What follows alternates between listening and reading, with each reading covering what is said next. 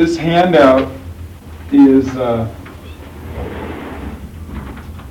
a great thing to keep around for the next couple of days because uh, a number of the terms on here are going to be bandied about as if they were understood by everybody. And As if it was Dharma. is what? As if it was Dharma. As if it was Dharma.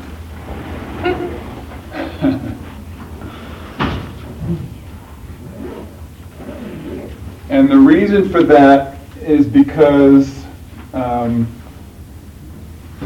we've taken on as a theme for uh, the next couple of days the name Arrakis as a theme for for um, gathering. And the reason that we did that was because the building that we're now in has been named by Mr. Lee Arrakis. And this was done a long time ago. But it was done with intention. It was done with a reason. And since it was so long ago, that reason may not be remembered or maybe never had been known by some of the people here. And what the intention is, is to simply reawaken or remind ourselves about what Mr. Lee's wish was in naming this building Arrakis and having it be his home. So the word Arrakis comes from a book written by a man named Frank Herbert. The book was called Dune.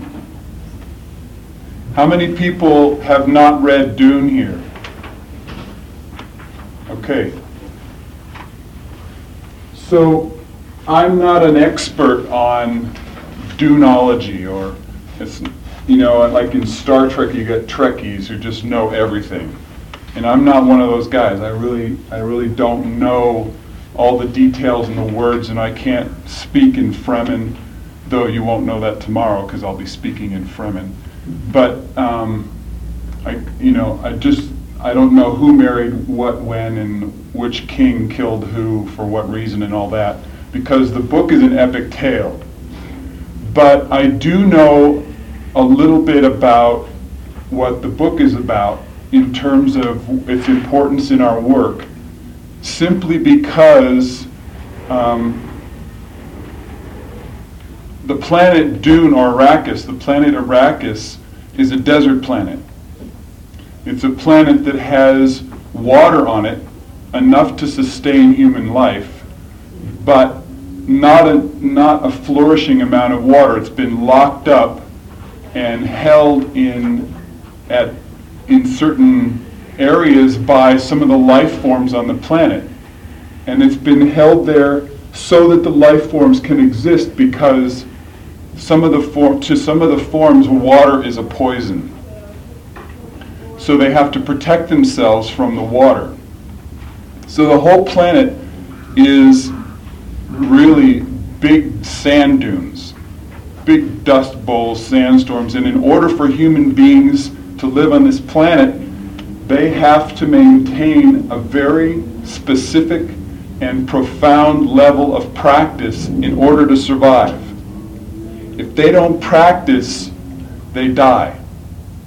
And that that's just the facts of life on Arrakis. And it's and um, so some of the things that I want to be talking about, and many of the terminologies that are on the sheet that I handed out, have to do with um, like ways of practice on Arrakis. So I'm going to be going through a number of um, of um,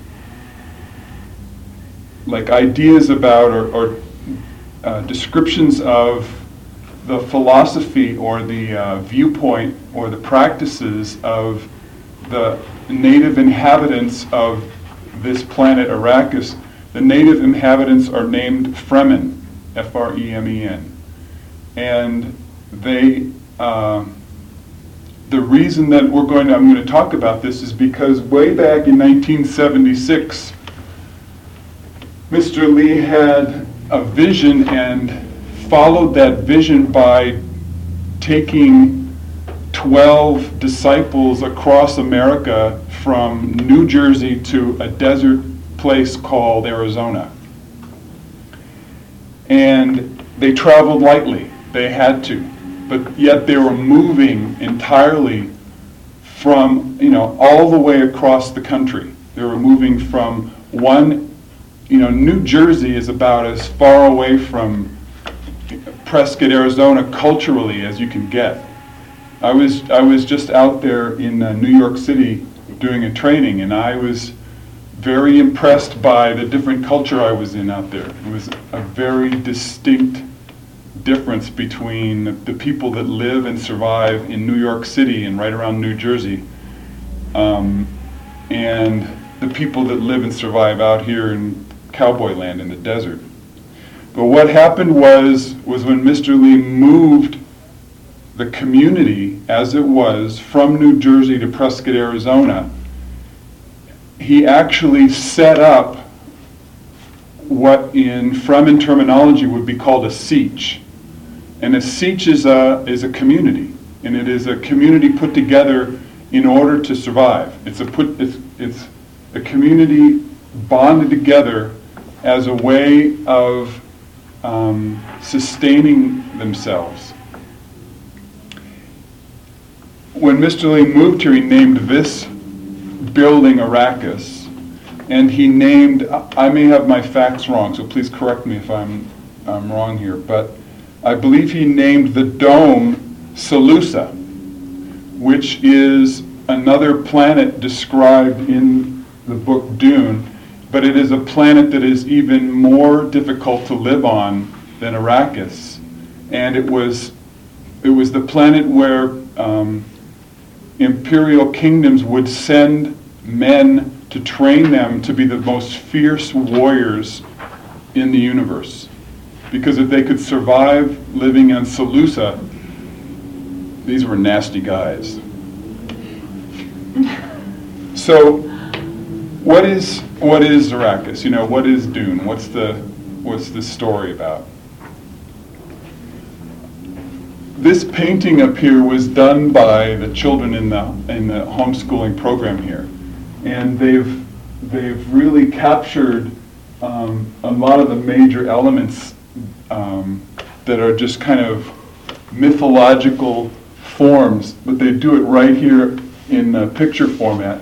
And I'm, as I'm going through the paper here and talking about some different things, I'll also point out and describe to you some of the uh, characteristics of the of the um, figures that are drawn up here in the painting. What's uh, what's so exciting about this is we get to pretty much uh, like swim in the culture of Dune over the next couple of days and really get a sense of um, you know you're looking back at our practices from a different viewpoint. So, for example, one of the main practices that the Fremen had had to do with water because there was so little water there that um, it was very precious. So I have this glass of water here, and we're looking at about uh, two months' salary here for a Fremen in this one glass of water. This is the value ex- of this exchange. When, um, when Fremen are out in the desert wearing what is called a still suit, this is a uh, um, locally manufactured, sophisticated suit. You'll, you'll see some over the next couple days. Um, that are designed specifically to recycle the body's water. We sweat, we urinate, we defecate. All of those things have water in them. What this suit does is through uh, multiple layers of fabric and through pumping action in the heel of the shoe, force the fluids through filtering membranes to separate the, the water out from the, the impurities. and, and place it back into catch pockets within the suit so that a Fremen can actually drink it again and recycle it through their body. And with a properly adjusted, well-functioning still suit, a Fremen can work all day hard out in the desert and waste three teaspoons of water. That's it. And it would go away from just a few patches of skin on the face. One of the, one of the uh, implements on a still suit is a tube that goes out and goes in the nose. It's called a filt plug, which actually catches the exhaled air back in through a filter in the suit and removes the moisture out of the suit. Something else about water is that is that a Fremen saying is that your body belongs to you, but the water in your body belongs to the tribe or to the village, to the tribe. And what that means is, if you can get a feel for it, this, this water that we have in our bodies has been recycling around the planet for three and a half billion years. So water doesn't go away. It, it, uh, the water molecules, we take a glass of water, we sweat it out, it goes evaporated in the air, then it rains, it lands on some forest, the tree soaks it up, then a, uh, an animal comes along and eats the leaves of the tree, that same water is now in that animal. The, wa- the, the animal dies, and, uh, and the juices go into the earth and are taken up by ants. So now the water is in, they're eaten by ants, so the water now is in the ants. The ants die by, and they're eaten by an ant eater. The ant eater pees, the pee goes into a stream, the stream goes down and gets cleaned up and ends up in a reservoir out here, and we turn on our faucet and drink the water again. So the water's been recycling around over and over and over again. And it, it's almost like the teaching. The water is like the teaching. And the teaching has been around for pr- the same amount of time as the water. And it goes, it, it goes all through the people here. And we, you know, the, the teaching itself doesn't belong to us. We just carry it. We carry it and pass it on. We preserve it, we maintain it, and we pass it on. And in the uh, in Arrakis, in the when you die, there's a thing that they have called a death still, and it will actually take your body and remove all the moisture out of it and put it back into the common pool of water that's buried underground, so that your your water is recycled back into the village's water. It doesn't belong to you. Your water doesn't belong to you. So these people up here are. Uh, this person here is wearing a still suit, and um, you'll you'll be able to ask people questions about when they're wearing them, how things different work, and, and you'll see the different the different kinds. Um, each sietch would have its own style of, of suit and st- style of different kinds of mechanisms. So you'll also be able to see that over the next couple of days. So the thing is that the people on Arrakis all came from a different planet. There were the native creatures of Arrakis were not human. The um, so they're all off-worlders, but there's certain qualities or different types of people. There are the people who come from uh, palaces and from they're the royalty, the the elite, and they they live in the towns. There's townspeople. There's one or two towns on Arrakis, and it's very very costly for people to live there simply because of the amount of water that they use. Um, a palm tree, a single palm tree, goes through something like 50 quarts of water in one day. So the wealth, the wealth displayed by a single palm tree growing in front of your house is immense. It's a, it's an incredible waste. It's an incredible waste on the planet. The, um, so the kinds of, there are many different cultures living intertwined on the planet. many different cultures. One of the cultures is these off-worlders who really don't know anything about Dune. And it's as if we would have a guest come into the ashram never having read the Protocol and Spaces Handbook, and never having read Tawagoto or Divine Slave Gita, never having really spoken to anybody here about what it's like to live in the ashram. Somebody like that would make very many assumptions, they would make a lot of mistakes, and they would um, really be lost here. And they would probably do a lot of damage, either to the spaces, the, uh, or, or the, uh, the uh, bonds that people have.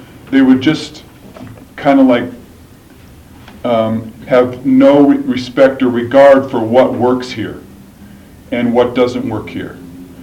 So on the planet Arrakis, there are off-worlders who come in and really don't know how to live on the planet. And over the next day or so, you'll be introduced in the same way that when you move to the ashram, you're introduced to many, many new viewpoints. You'll get some new viewpoints about what it would like to be living on Arrakis, and at the same time, you'll be able to look back on and say, oh yeah, there's a correlation between becoming more aware of, for example, a glass of water, as, as um, the same level of awareness change as it takes to, to actually come here in your own practice and setting up a, uh, for example, a sacred space in your own home. It's very, very different um, way of looking at things than we're normally accustomed to from the training out just in America. So there are a couple of other cultures. One is the Fremen culture, which I've mentioned, but there's another subculture on the planet, and it is a group of, a very small and elite group of mostly women who have been trained in a school that's called Bene Gesserit. These people have been trained in very, very fine um, observational skills and muscular and nerve control and a lot of mental control. And they were doing that specifically to interbreed over several thousand years and produce a certain specific kind of vessel in a human being, a certain human being that acts as a vessel that they called the Kwisatz Haderach. And this was one who could go places that the, that the women could not go because it was not available to them to go there. They were basically building or designing through heredit- study of heredity and through genetic engineering and manipulation. They were producing a, a body, you know, a human body that was refined enough or had specific characteristics that could, they could hold, that this body could hold and go voyage to places that other human beings' bodies could not go to.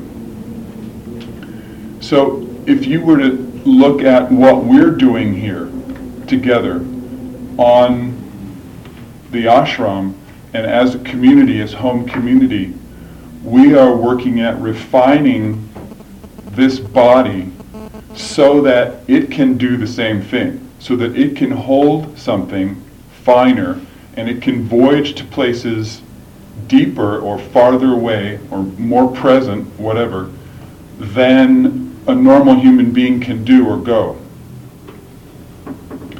This group of women called the Bene Gesserit um, were often involved in espionage and politics and um,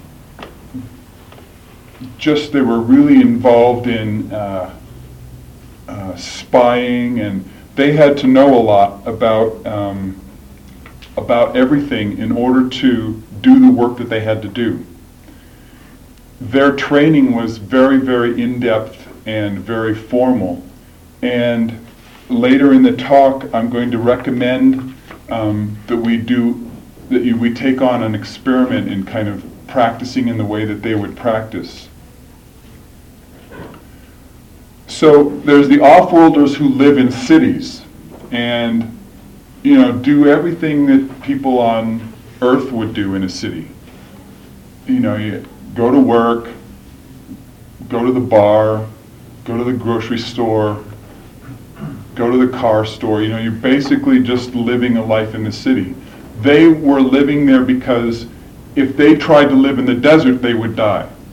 They, they only lived in the city because that was the, that was the area that they could live in and still make it. But then there's the group of people called the Fremen, and they lived by choice out in the desert. And what I want to say is that the correlation between the, the, the metaphor of the desert used in this book, Dune, and the great desert that Mr. Lee crossed with the community back in 1976 is fairly exact. Because, um, let me talk about sandworms.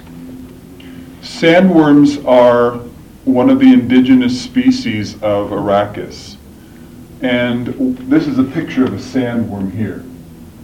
Sandworms start out as slimy little films that, uh, that are able to keep water isolated into certain pockets and protect and keep everything else dry so that the water, which, which is a poison to sandworms, will not hurt them so that sandworms can't survive.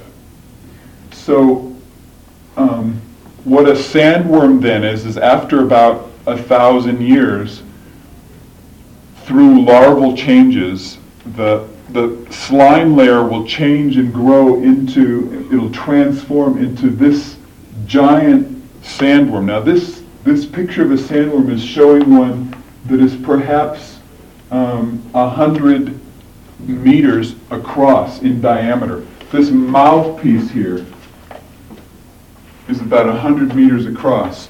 So it's like long. This is big.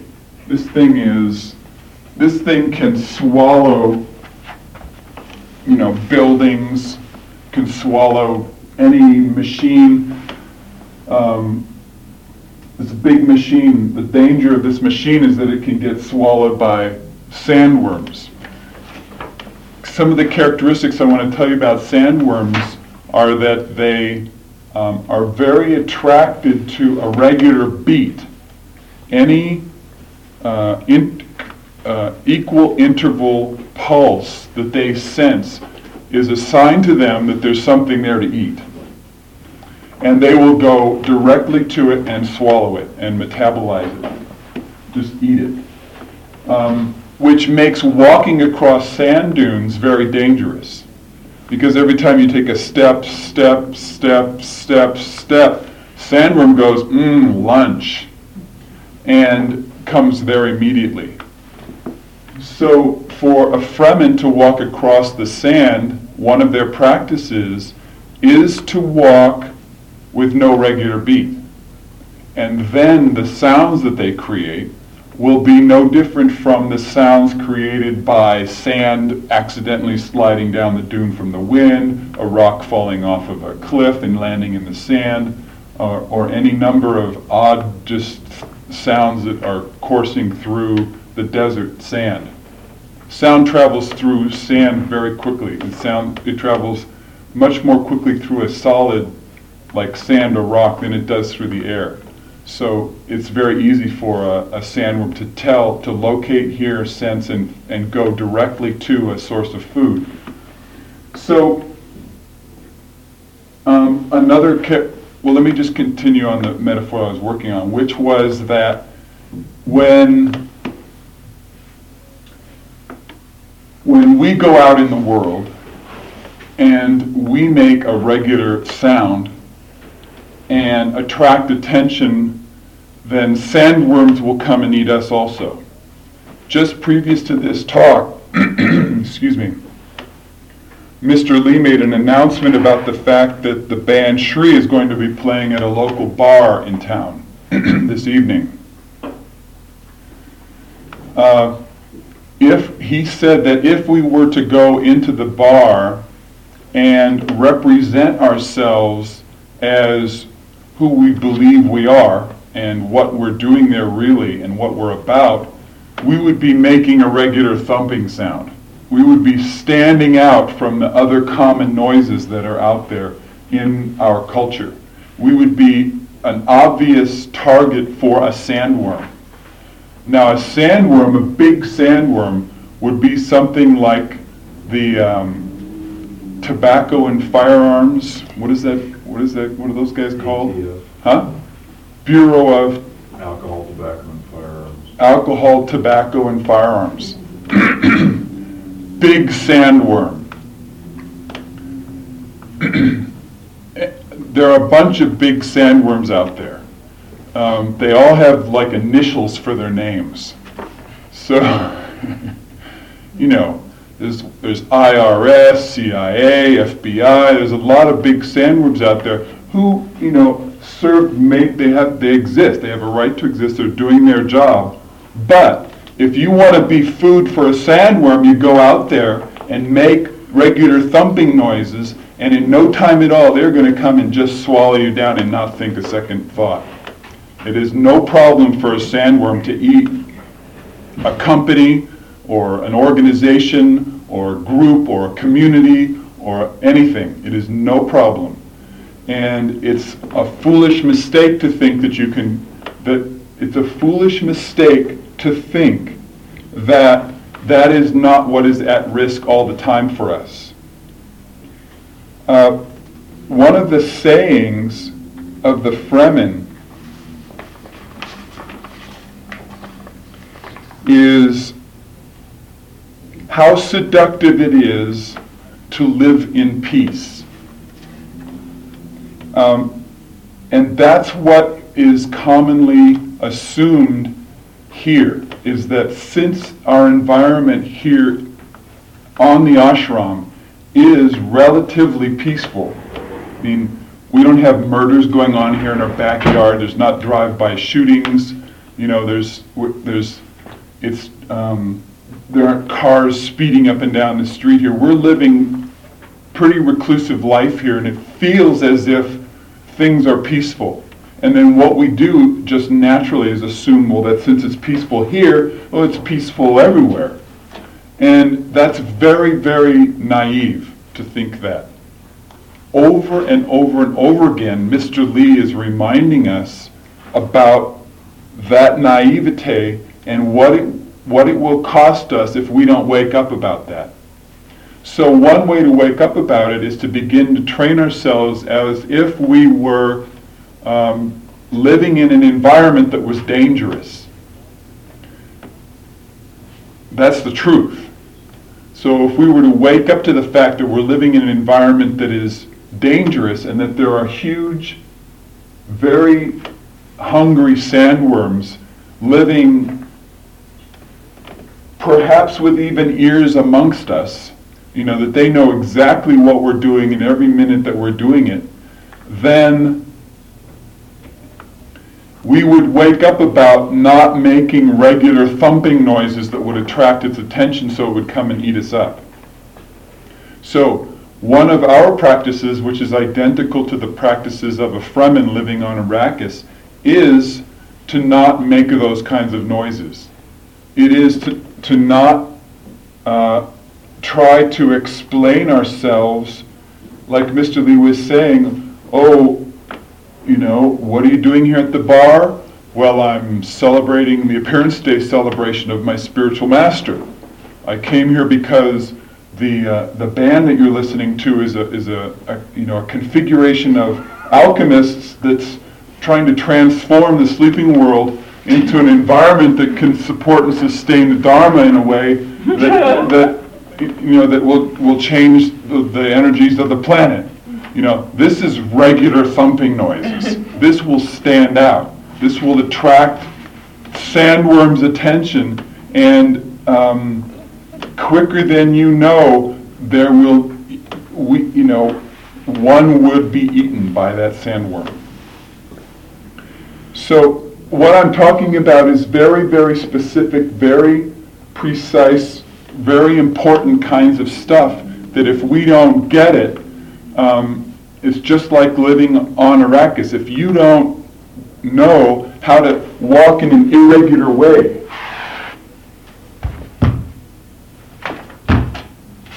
you know, just like this very bizarre, strange, they have this motion, it's a very irregular, sliding, stepping walk. If you can't walk invisibly that way, you're gonna be spotted and eaten.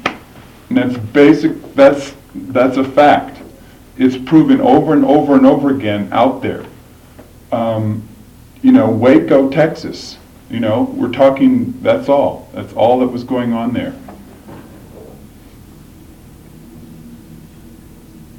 So the Fremen live in the desert by choice. They, they bond together in, in communities that are called sietches. They tunnel into the rocks. These are, this is, they have rock formations, you know, between the sand dunes. And um, they b- tunnel in there and live. They live in these caves. And basically, they live at nighttime. They come out at nighttime and they hide in the daytime for several reasons. Uh, the, the daytime is very hot, and uh, in the daytime, any activities that they do can be spotted by satellites that are circling the planet and have cameras, just like what's going on here. And they can, they, if they're operating at night, they're invisible. They're not, they're not so obvious. So a big thing for Fremen is to live in um, invisibility because the work that they are doing, they do not want other people to know about. And the work that they are doing is, is they are working on capturing all of the available water on Arrakis, putting it in uh, huge underwater like ri- lakes, really, these ponds that they build, with the intention of what's called terraforming the planet. They're going to re, it's, uh, it's possible, they figured out that it was possible ecologically manipulating the environment to, pr- to produce a planet that was lush and green again. And that's what their goal is.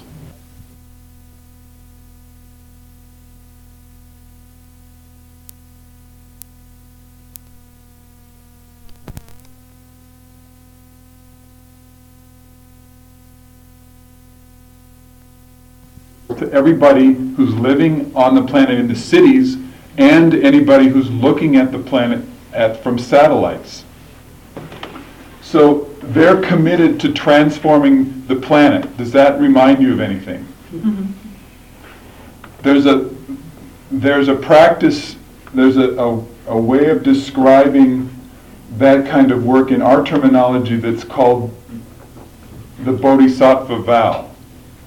It's really the same kind of thing.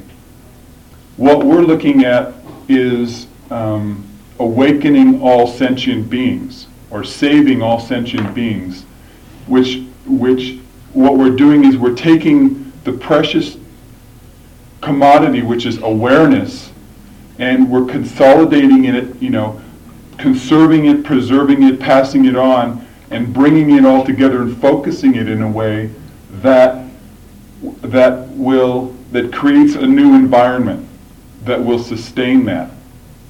So it's it's an exact kind of metaphor, and they're they are doing that whole job in secret.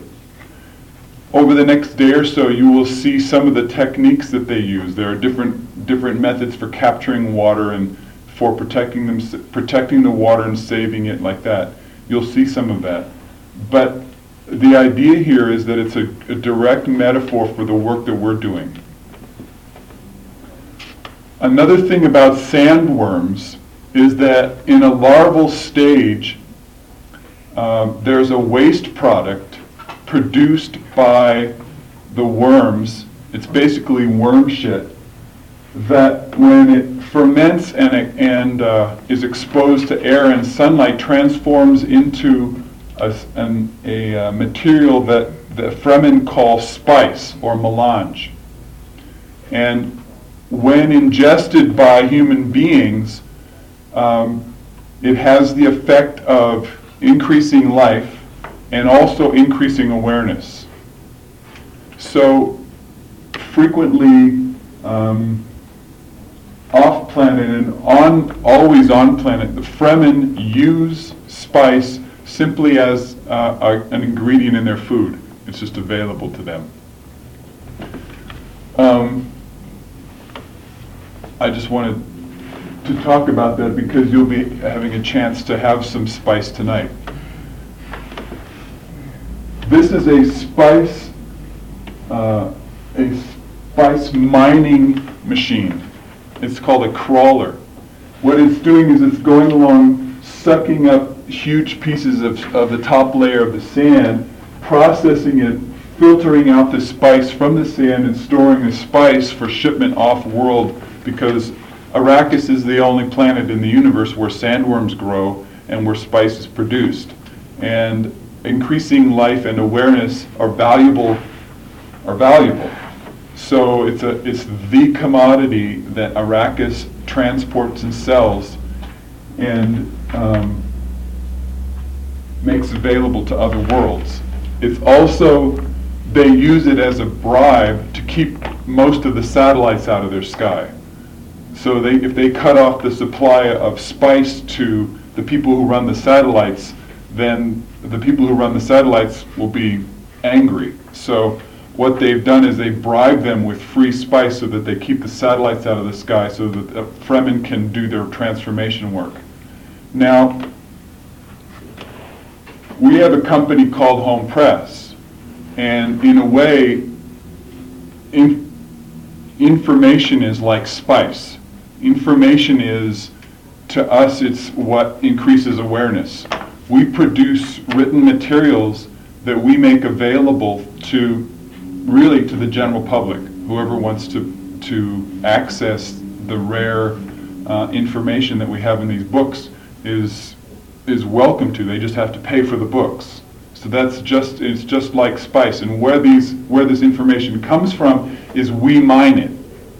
Many of the authors for Hohm Press are, are friends of the community and are working together to refine um, the desert to pull out that which is uh, valuable and put it into books that we can sell.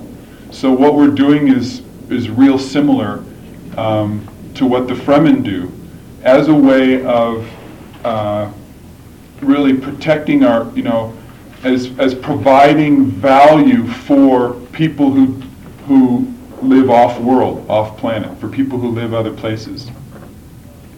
So we provide value so that um, so that in a way we're protected.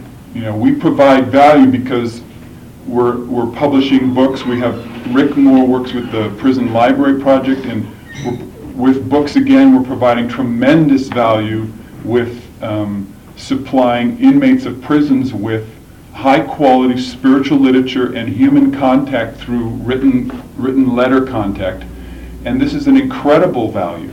So we are doing also shipping off-planet valuable products as a way of, of, of um, as a way of being of service to that to the outside world so that, that we're protected in a way by doing that. What I want to do is uh, just read a couple of, or a number of quotes from that are just excerpts taken out of the book and just comment about them a little bit because you'll get a really good feel for um, just some of the culture and some of the the uh, uh, disposition and attitude and regard that uh, Fremen and Bene Gesserit have for their training, their practices, their teachings, and just their philosophy. One, see if I can find. One that I didn't put on here that I was just thinking of when uh, I walked into the room here was was it's actually the very first thing, the very first quote in the very first book. And it goes, a beginning is the time for taking the most delicate care that the balances are correct. This every sister of the Bene Gesserit knows. So it's a very simple statement, but it's like the beginning is the most delicate of times. And uh, we had the privilege of being with a, a Tibetan monk last night in the Darshan Hall, and he, if you were lucky to be in there, um, the care with which he began his invocation or his talk was amazing. It was um, very conscious, very precise, and it was as if he was, uh, you know, setting up his ducks. He was like creating this environment that would support and sustain what he had to provide for people. So, my experience of him coming into the room and sitting down in the chair and then beginning to speak was that the space shifted radically and became it just amped up very intense. This is just an example of of of um, of the be- of taking care that that things are correct, lining things up at the beginning, because after if everything is okay in the beginning, then it will move forward. When one makes sure everything is fine in the beginning, making an agreement with somebody and make sure the agreement is complete, then nobody's fooling themselves. Then nobody is expecting to get something out of the situation that um, is not going to be provided, or nobody, there, people are not going to be um, um, hurt, or you know, the problem is not being created. Problems can mostly be prevented or or um, taken care of before they happen by paying attention to details at, at the beginning of something. So this is just a, a viewpoint or an idea that um, take care in the beginning to pay very close attention to details. And that will assure that things will be taken care of further along down the line. So I was talking about how the Fremen were committed to fulfilling an impossible, an impossible task, which was taking Arrakis, which is a planet which is entirely desert, and transforming it into a planet which is lush and green and has water flowing on the surface again and plants growing and is people can just walk around without having to wear a still suit. So this is what their vision was. A quote about that is, we change it, slowly but with certainty, to make it fit for human life. Our generation will not see it, nor our children, nor our children's children, nor the grandchildren of their children. But it will come. Open water and tall green plants, and people walking freely without still So this is this is really a big vision, and it's no different from the vision that we're committed to. It is no different from that. It is our vision is that big. We're we are looking at we are committed to transforming the planet, and that's really um, not an understatement of what we're about. And when one has that as the context um, of our actions, then this next idea will make a whole lot of sense.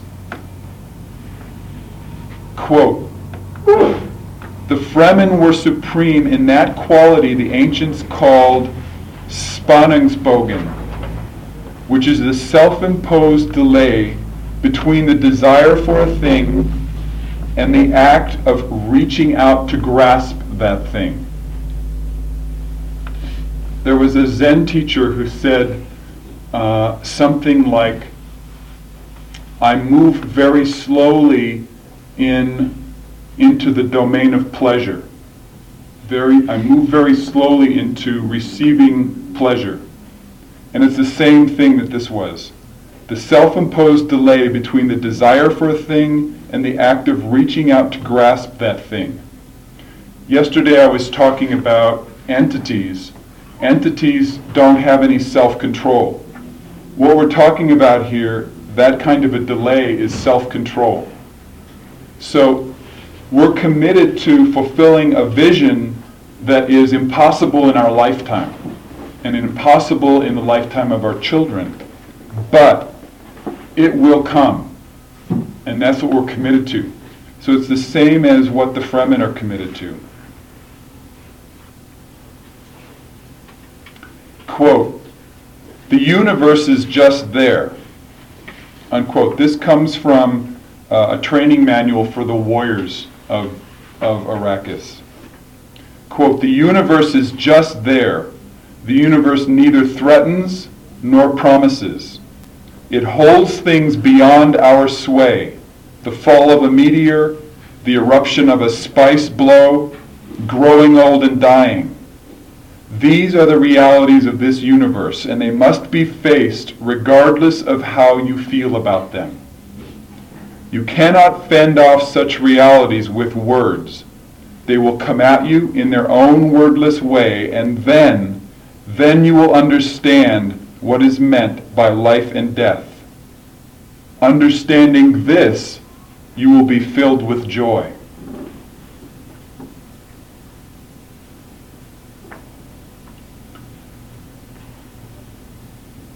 That's, that, to me, that really reminds me of some of Carlos Castaneda Don Juan writings. The whole idea of having, um, making friends with death as a way of being able to have joy right now, really enjoying the present. Last night in the talk, um, there was so much consideration about uh, how short a time we have, how little amount of time we have to do the work that we need to do. There was, uh, yeah, I really liked the story about the bush in front of the meditation cave. The man in the cave was trying to get in the meditation cave. Well, should I cut the bush down? Well, I might not have enough time to do the meditation that I need to do in the cave, so I'm not going to cut the bush down. As he's leaving the cave, he says, well, should I cut the bush down so it's easier to come back next time? He says, well, if I cut the bush down now, I might not have enough time to get everything done I need to do out there in the world so I can come back and have enough time to meditate more. So it was a very fine consideration about um, the limited amount of time that we have available to us in these bodies to do the work that we need to do.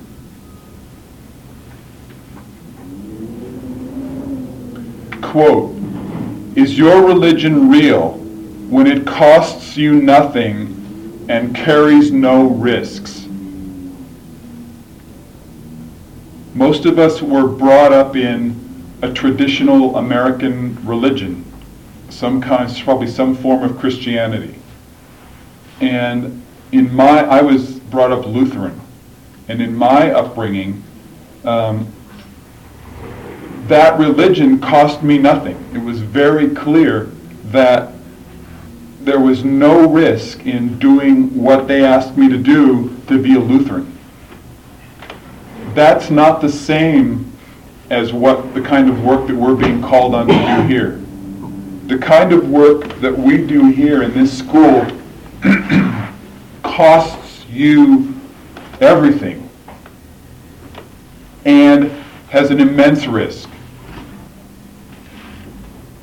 I don't know about you, but um, after getting involved in this form of spiritual work, my friends that I had uh, kind of disappeared. My whole life, with, re- with respect to my previous friends and relationships, um, it cost me that to take this step to come here. So I imagine it's pretty similar for the rest of you. I imagine it's it's a pretty common experience that just in in that domain, um, when you got involved with this school, it cost you everybody, almost everybody that you knew before. You know, all your previous life and relationships, and and probably your family. It basically cost you your whole life history previous to now. That's what it cost you.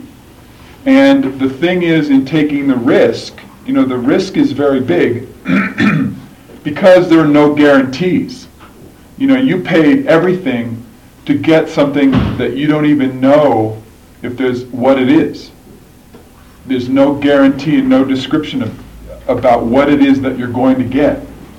So the question was, is your religion real when it costs you nothing and carries no risks?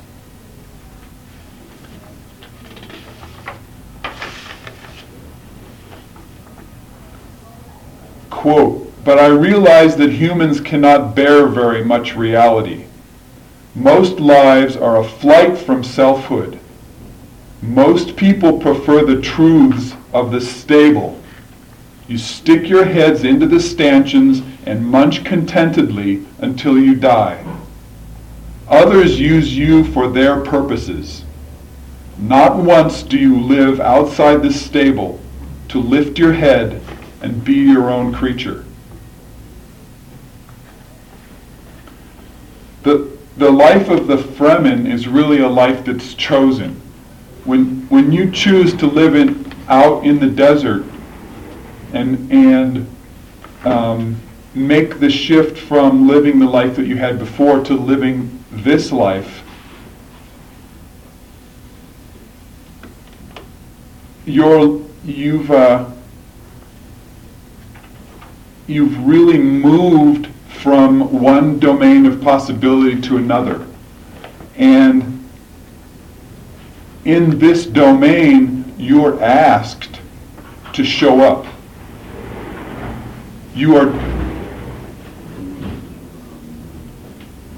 I didn't know that when I first came here because I didn't really even know what it meant to show up. Because I thought that I was showing up. I thought that in my life, because I had a business, a successful computer and electronics development business, and because I owned my own house, and because I was married and had kids and had traveled around the world, I thought that I was showing up.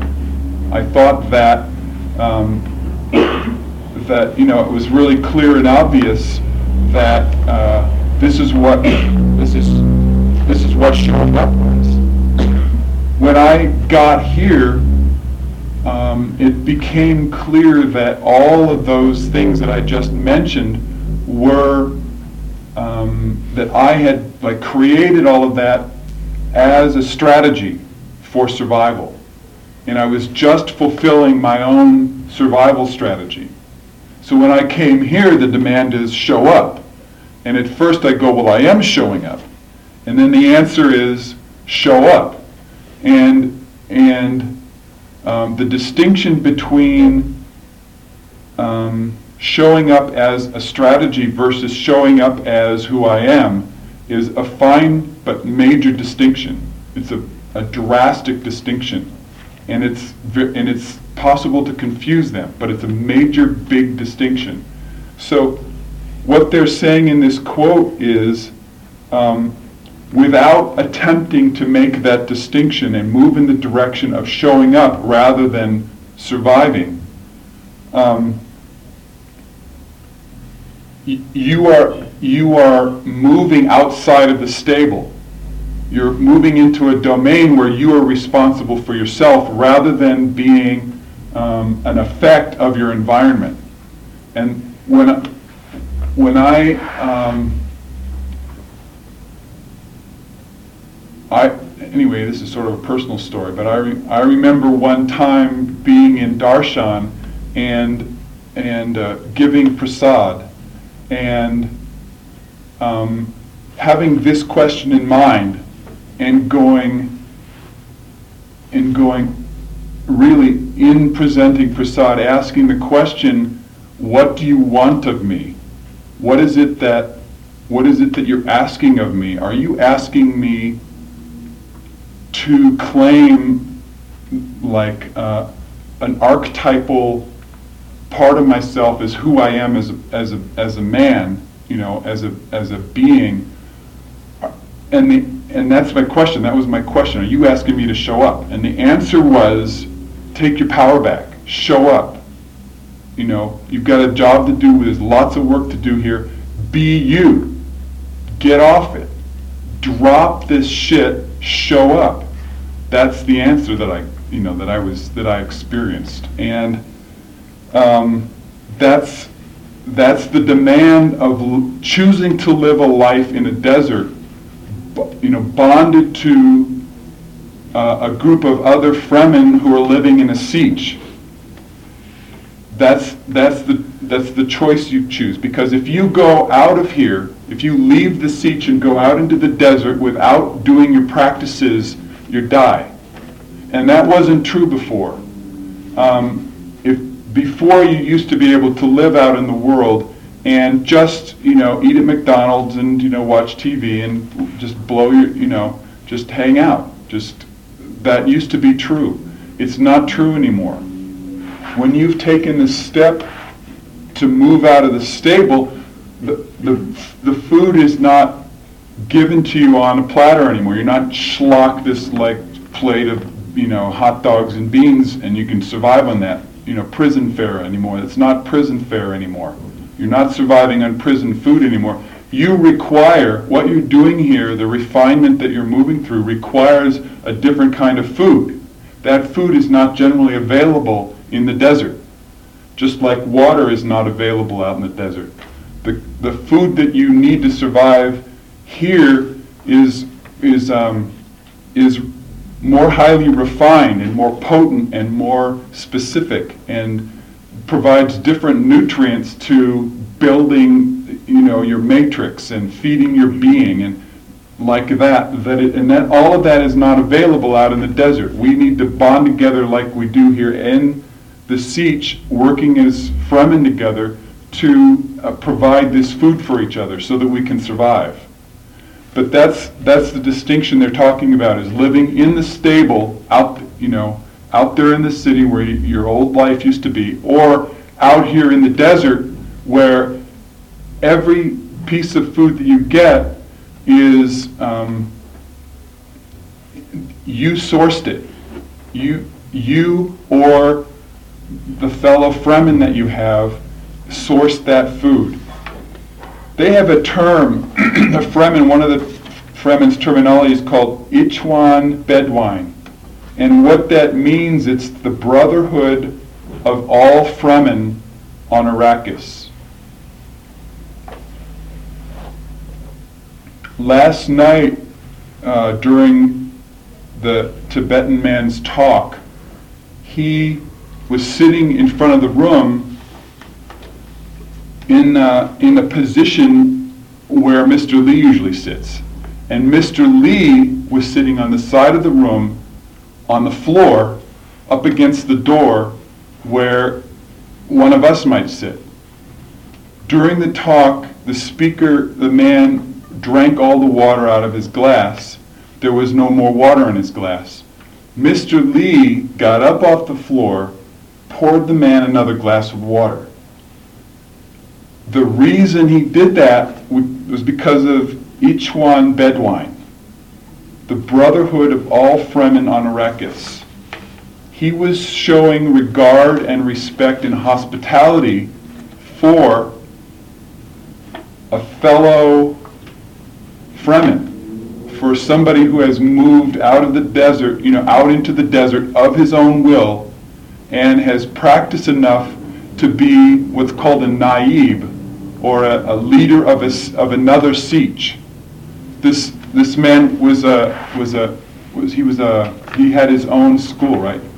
And he, uh, a monastery, he was a leader of a monastery. He was the leader of another sietch. So this was one sietch leader showing respect and regard and hospitality for another sietch leader because of the brotherhood of doing the same kind of work we we have Mr. Lee is an example of that. He's actually a teacher of that. I think he's my opinion is that he's a teacher of that to other teachers because he he goes out of his way to visit and be with and support and teach other teachers and establishes a connection between real teachers that um, you know that is that is exactly this brotherhood. And we're involved in that when we have guests coming to um, our school from other schools. There's a sense of brotherhood between us and other schools. When mr lee takes a group of people and visits uh, students in France or of other teachers, students of other teachers in France or, or other te- students of other teachers in Germany or wherever he visits, he is, he is demonstrating and thereby teaching um, Ichwan Bedwine, which is this brotherhood. He's, he's establishing a relationship between students of, of teachers and between teachers that um, acknowledges the fact that we're all out in the desert trying to terraform the planet. And um, rather than argue with each other over, um, you know, crazy little things, work together. Let's work together. And really, that's what makes uh, Mr. Lee is spearheading the movement to terraform the planet. And uh, that's exciting to me. Know. Just- Quote, if you believe certain words, you believe their hidden arguments. When you believe something is right or wrong, true or false, you believe the assumptions in the words which express the arguments. Such assumptions are often full of holes, but remain most precious to the convinced. Quote, there's no mystery about a human life. It's not a problem to be solved, but a reality to be experienced. I like this next one. Quote, to stay awake all night adds a day to your life. We're often given that invitation here. We rarely accept it because we think it's not comfortable. Um, I didn't used to stay awake all night until I got into the electronics business and had deadlines to meet. And uh, I couldn't get the amount of work done that I needed to get done unless I stayed up all night. And what I learned was something that would be useful for you, for you if you were ever staying up all night. And that is that when you forget, at first begin to stay up all night, it's kind of this kind of mountain, this hill that you're climbing, sort of like a hill. And things start to wear down and get weaker, and, and these voices start coming in your head like, there's a bed in the next room. You got to get up early tomorrow and meditate. We've got an important job to get done. And uh, if you're not alert and awake and get eight hours sleep tonight, you're not going to be able to do it. Um, your health might be, you know, you might catch a cold if you don't get enough sleep. These are the voices that go on in our head. So that's what happens as we're climbing this hill right about 11, 12 o'clock at night. But if you just keep going right through the 11, 12 o'clock at night, you get to 1 o'clock, and right about 1 o'clock, between 1 and 2 o'clock, you'll find that it just kind of levels out. And about 2 o'clock, 2.30, it goes, and you got the rest of the night home free. And there's this hump to get over. And if and it's uh, it's great fun to do that because this is true. To stay awake all night adds a day to your life. And I recommend that is that you do some experiments along those lines. A lot of these are about um, experiments you can do with yourself. A lot of these are about taking risks or taking little uh, steps. So try that next time. Next time you have a chance, you know, next time there's a tavern, use it. Um, we had a tavern in Germany last time I was there, and I hadn't been to taverns for a while, and this was in the Hohenhaberbergen household. And at first they were going to have it, and then nobody was going to be there, and so it wasn't going to happen. And then I came home from being out all day, and it turned out that everybody's plans had somehow changed around, and everybody was going to be there, and so they set up a tavern. And we, we sat there, and, and I was